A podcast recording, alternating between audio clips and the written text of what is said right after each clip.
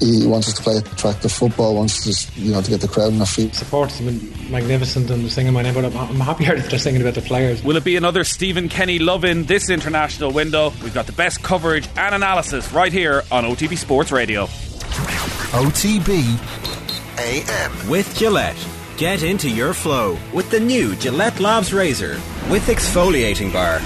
I'm delighted to say Stephen Hunt is with us this morning, who I hope has also had his morning coffee. Stephen, good morning to you. Morning, guys. How you doing? Are you a coffee drinker? Oh, I am free before midday, and then if I'm on the road, maybe one about five o'clock, and that's me done for the day. Then I bet you you've got a fancy machine at home, do you? Of course I do. You have to have a fancy machine. The difference in in, in, Good in coffee. the Ireland of the eighties when we were winning triple crowns and all that, and uh, the coffee of now, like Ireland is Dublin is probably as good a place to get coffee, I'd say, as anywhere in the world, isn't it? Oh, I It's don't know. Hunt has travelled the world more than we have, I'd Is say. it, is it Hunty? Ireland, Ireland, Italy is obviously very good. Macedonia was good, I think, From what I'm right No. in oh. saying. Montenegro was good. There you go. Right, excellent. the views were the views were good in Montenegro as well. May I add? Right. Wow, we can only Go on. yeah, only allude to what you're talking about Ireland there. International. Sorry, I was with, we were with Ireland. We always used to go for a coffee if we could have a stroll in a quiet place and take in the views. Right, old historic Montenegro must um, must check it out. Must stick it on the list of places to go. Um, Stephen, uh, there's a good bit of crack in the papers this morning where um, Keith Andrews did press a proper press conference before an Ireland match for the first time, really in a long time. And he was asked about uh, Roy Keane calling him a bullshitter. And in fairness to, to Keith Andrews, he just played it with a straight bat and went, "That had no impact on me at all." Uh, after my family, this is the only thing that I care about and that I'm most passionate about. When you're in camp and someone says stuff about you, how easy is it actually not to get a little bit sidetracked by it? So, what would it have been like when Roy did that interview? I think it was with the Sunday Independent a couple of years ago, and called Keith Andrews a bullshitter. Would would the team have talked about it? Would people have been surprised that uh, it came up? Would it have would it have rippled at all? I think, listen, there would have been a good giggle last night around the table, and once it gets out this morning, the players will be on, obviously, on Keith's back, probably giving him a bit of stick. But listen, anyone that knows Keith Andrews, he's fairly stubborn himself, so he'll be he'll have a job to do. Obviously, he'll be doing, and he'll get on with it. uh, he was uh, cutting his teeth in media. He would he did a show here with us, and he was obviously on Sky all the time as well, and was doing really well, and had become an excellent co-commentator. And he, he killed it. He, he knocked it all on the head. He, he could have easily kept going with Sky doing Championship and co-com on the Premier League, but he decided he was going to give this his full go, which is I think pretty impressive. Um, and you know, obviously we, we know Keith a little bit, not very well, but a little bit from his time with us, um, and always found him to be great to deal with. The furthest thing from a bullshitter you would ever actually find someone who was thoughtful about what they wanted and who was very determined to kind of keep learning and, and acquiring new skills. What's your experience of him? Yeah, hundred percent. That uh, Keith is focused on whatever he does. When he when he done media, he would obviously do a lot of good prep for his work he was doing. He was well educated when it comes to getting in front of the camera and having the stats ready and having everything ready in his favour. And again, you, the key word he's knocked the media on the head to do this, which will tell you all about it. He was completely focused on Ireland, completely focused on improving himself as a coach. He's got loads, lots to learn. He's he's I think over the past couple of years probably been approached for other jobs as well and turned them down on the basis of he's committed to Ireland. So he's in a really good place. Uh, they deservedly got a new contract for themselves. Roy is now media in the UK. He's taken over. He's a sensation to a certain degree. So maybe Roy should stick to that as well and, and be what he is. And he's doing a good job of that too in Yeah. media. So Th- This is the thing, though. That you know, the, the, the this is why people, I guess, like love the Daily Mail uh, app or whatever. It's just this stuff sells. Whereas, like as you say, Keith does his research. Um, you know, he, he's he's a, he's an erudite kind of judge of the game. Um, goes in. He's a very good co-commentator, as Ger says. He's a very good analyst. People want to listen to the sound bites of Roy Keane, who, to my mind, and I think this is what Keith was bringing up at the time, like uh, which which I couldn't get over. How could Roy Keane preside over an Irish team who were so uh, anathema to the way that Roy Keane himself played? And I, I think he, he was right to be called out on that at the time because Roy Keane was presided over a regime where our midfielders ran away from the ball. Yeah, you- you're even losing me now. But yes, in terms of Roy as a player, uh, 100% one of the best players for Ireland ever. Uh, as a coach, he's been successful too. In fairness to Roy, he's had some good times at Sunderland, some good moments. But right now, Roy is going one way, and that is to be a, a pundit for the rest of his life. He's very good at it and uh, controls everything over here. He was different to what they had, so he's come along at the right time, Roy, to, to be a success in the media. And good luck to him. I don't know. Is he is he very good at it though? Like he's obviously I think he he's is. box office. What, Yeah, what's, well, he, what's he uh, offering though? Apart from the oh, he's got to work people hard. want entertainment, Johnny. They want, they want entertainment, eventually that runs out. It like, doesn't yeah. though. It turns out it turns out it doesn't run out. People will always want entertainment, and you can get the Monday night football stuff. Yeah, Yeah, yeah, yeah. He asked, guys, do you actually think Roy Keane is like that offset? He's not. Like he's exactly. a completely different character. So there's other words for that. He's an actor. Roy is an actor. He's done a, a very good job at it the last couple of years, and uh, he knew what was needed to be a success at the time.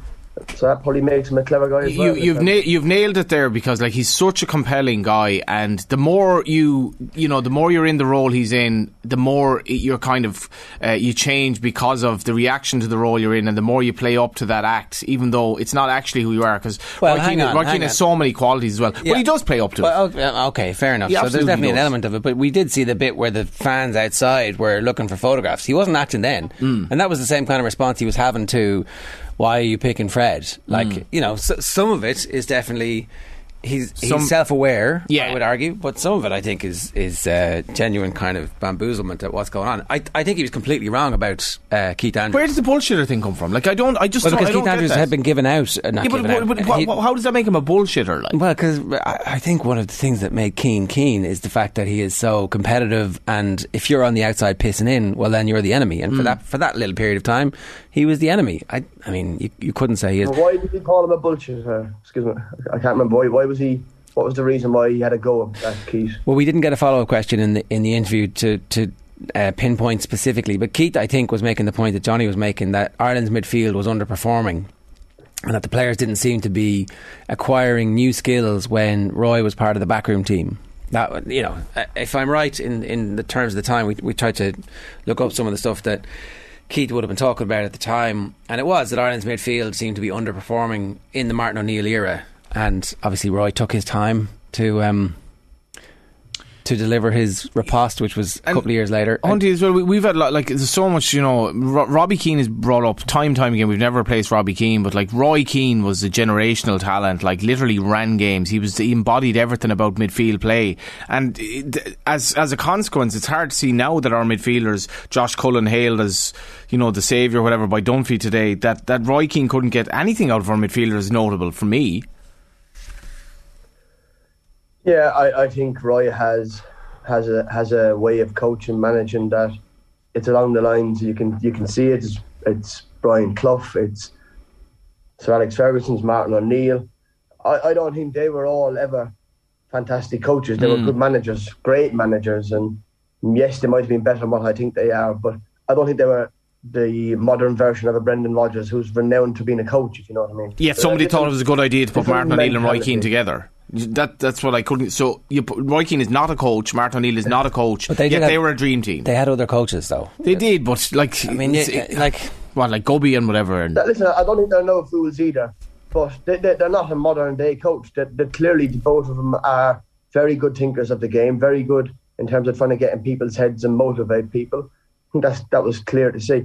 The, the modern day coaches now, I, I don't think, I don't know how good uh, a manager at the moment is a coach, but I do know Keith Andrews is a very good coach. I had him for a couple of weeks when I was still playing at MK Dons, and he surprised me how good he was for such an early coach and how demanding he was of the player. So I, I do know he can coach Keith, to be fair to him, and uh, I think he's done the right decision in, in what he's decided to do, and is very dedicated to it. Listen, I'll have conversations with Keith and the manager of, about players I think should be being picked for Ireland, and we'll we'll get heated, we'll get constructive with it, and then we'll forget about it and move on. are they, how are they all your be, are they all your players that you want picked? Is that is that how that works? Is That Yeah, Yeah. sure. I have, we talk about it for twenty minutes and gonna- agree I'm you gonna- were right.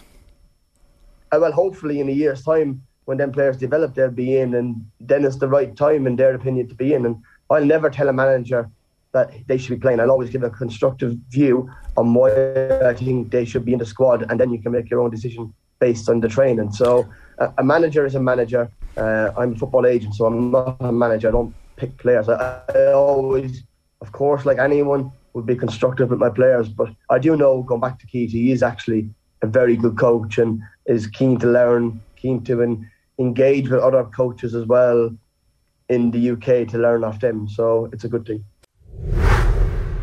Talk to us a little bit about that generation of young players who are coming through at the moment because we're very excited by the quality of uh, kids who are at between kind of 16 and 19 in the Ireland setup at the moment and even just the way Chiedozie Ogbene has managed to break through. Like he's still playing League One football. The hope would be that he's playing Championship football next year and that he gets an opportunity week in, week out against a slightly higher calibre of opposition to do what he's doing at the moment for Ireland. So, what's your assessment of where we are with regards to the talent pool? Yeah, the talent pool. I watched the 19s last week. They were actually very unlucky not to get something out of the game against England. The referee bottled it. Uh, I do think, again, you go back to two years ago, Joe, when we're talking about the Troy Parrotts, Adam Idahs, the Connollys of the world. Uh, there's going to be bumps in the road for them players. Uh, the Jason Knights of these days are, are, almost like a throwback to an old-fashioned player to a certain degree with, with a with a good skill set. So there's going to be bumps in the road for these players along the way. It's important that we don't hype them up too much. Let them focus on the football. Like Festy at Derby can be. I said to someone last week, he can he can be unplayable some days, and can be outrageously good. But then on some other days you wouldn't pick him in the, on the bench. He can be that bad. So I've seen a lot of them over the last couple of years. So they do need time. These boys, they do they do need guidance, and I think they're going in the right direction. I'm really pleased in terms of Jason Knight's got a lot of games under his belt. Uh, Ogbene to a certain degree, degree probably needs to go play higher. He's had a, a year of it before in a struggling team. If you get him in a team, you can see he's very explosive, very random in his play, but that makes him dangerous. So I am excited for the young boys coming through now. Yes, sure. What What do you think Festy's best position is? Just let him loose and let him play on the right wing.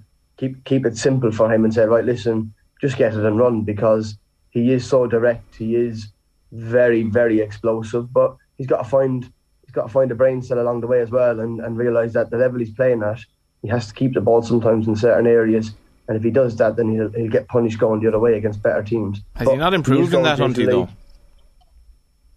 though? Uh, he's still got a long way to go, in my opinion, in terms of controlling his positional, his, his sense of danger where he sees danger. But having said that, his speed is so quick. He just he, he recovers with his speed. He relies on his his pace to get him out of trouble to a certain degree. And listen, he'll have a, a year or two development. But if you're bringing on somebody within the Irish setup to have an impact, then definitely Festy could be one for sure. And just the, the, the number of Irish players who are looking to Europe, you know, we see with Josh Cullen at Anderlecht how well that's worked for him in terms of his international career and, and hopefully from a club perspective uh, as well into the future. For Festy heading to Italy, is that something that you would recommend? Is that something that, as as an agent, you've started to look at for your players, or does it really depend on the individual character and whether or not he's going to be able to make it when he goes somewhere like Italy?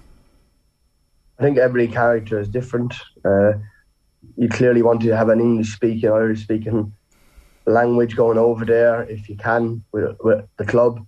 Also, there's a case for is he going to Udinese, I think it is, to come back to Watford. They're both same clubs. Have they bought him with the idea of bringing him back to Watford in a certain time? So they'll know the plan, what it is for him over there. Everyone's different. There's obviously a few boys going to Italy which the language will be difficult for them to speak, which makes it harder. But at the same time, the education of football will be amazing, and the detail they'll learn in a year or two over there will be different to what they'd learn in England, so or Ireland for that matter. So it, it'll be good. Only time will tell. And yes, it is a bit of a gamble, but it's a bit of a gamble going to England as well. So looking forward to seeing the results over the next couple of years. Is there anybody else coming through at this stage who you think, yeah, I'd love to see them in the team at the moment? Listen, I, am not going to name names. I, do think the current proper players needed a couple of years to, to bed into it. I think, in fairness to Troy Parrott, he's had a resurgence this year in terms of playing games. He's found himself a little home in MK Dons, who are doing very well. Uh, he's played for the middle for most of it. uh, and the manager there has, has good belief in him. So I think he's in the right place now. If the, if MK Dons could get promoted, then I'm sure you'd have Parrott back next year to play in the championship. So it's exciting times. Uh, I think the manager deserves good credit for he did stick to his principles. Keith is right; it's very easy to to change up. But if you look at our second goal on Saturday, that actually come from a, a direct piece of play, and Matt Doherty being on the front foot for the second ball. So I do think the right mix of football, sometimes short, most of the time short, and then if we need to go along a little bit, then we can do. So I think we're in a good place. Just trying to, just waiting that year, if you know what I mean, to try and get some competitive games is the problem to motivate the players. Won't be an issue, but the fans were there Saturday. I was there myself. It was it was a good atmosphere, full house nearly, and and it was good to be there. On just on Parrott, um, Hunty, the I, I'd say he's maybe his highest point as an Irish kind of international in terms of underage was when um, they as as today when they're away to Sweden. Um, in the in the twenty ones, his performances for Ireland against Sweden under Kenny, um, in both Tallaght and Sweden were sensational. And I think Kenny said at half time in the Tallaght game, Ireland were losing. And another player relayed that Kenny basically said, "Troy, you just we just need you here. We need you to uh, to do it." And he just turned it on, and they won. Like I think they won four one from him, one 0 down. He was um, he got an unbelievable. I think he got two goals in Sweden. One of them was just uh, unbelievable quality how good could he be? Or like, are we worried about? Well, you know, is there a limit to what Troy can do here? Does he lack something that means that he hasn't maybe made? Like, it's not that long ago. People were constantly asking Mourinho in press conferences why isn't he playing. No, I think I think with Troy, his physical attributes from under 15, 16 were very much. He was ahead of the game, and he had, he hmm. had a good stride on him. He was very strong. He's very well able to carry the ball, and it was clear he was going past people for fun. But as you get older and you get into the first team, then players become obviously better to become aware of, of his skill set quite easily. They're able to read it. So I think Troy's had to learn learn the game a little bit over the last year and a half. Some very much bad at times, but maybe a good thing for his long term career that he hasn't had the success that he thought he'd have. Not so much him, to be fair, comparing him, but what other people thought he would have early on. He, he, he needed to learn the game. He needed to play as a centre forward. He can clearly play left, right, number 10, possibly even number 8 as he gets older. I think he can make them long busting runs. So I think we're in a good place with him and hopefully it continues. Same with said of Adam Idah as well, like that. It's, it, and that is the pitfalls for a lot of young players. Yeah, well, the setback might not be the worst thing for either of them. They'll, they'll come back stronger for it. It's, it's just Stephen, phys- good stuff. Thanks a million. Cheers. Guys, I gotta go. Yeah, got Thanks a million. school run. School run, no hassles. Thanks. I guess it's just physically that, like, you know, you, you can be ahead of players, your peers at that age, and you know they, they catch up and then they actually pass you out in terms of going into senior football. Um, which I haven't seen that much Troy Parrott this season, but like he does, he does have that kind of real quality around the box. If I think tonight could be big for him, just reading in between the lines from Andrew's press conference, there's a lot of Troy Parrott. I don't think he's going to start. Um, I think he's going to play a reasonable role anyway. Like 45 yeah, minutes? Yeah, or half an hour, or something like that. I think they're going to give him a reasonable chance because, like Andrews, just the way he spoke about all the difference in he's doing so well in training. And, you know, I don't know if you read Anthony into him appearing in press conferences, but I definitely read into the way Andrews spoke about him. We need to also see players like Troy play tonight because I, we're playing, with all due respect to Lithuania, regardless of what the result is, we need to see other players. We do. We do need to see other players. But if you are the management team, this is one of those rare occasions where actually the the victory and the momentum from the victory and the, that is actually important. It is, So- but you got to manage that as well as bring in other players. Like, regardless of what, if you play two different teams tonight, two different halves, we should still be beating Lithuania.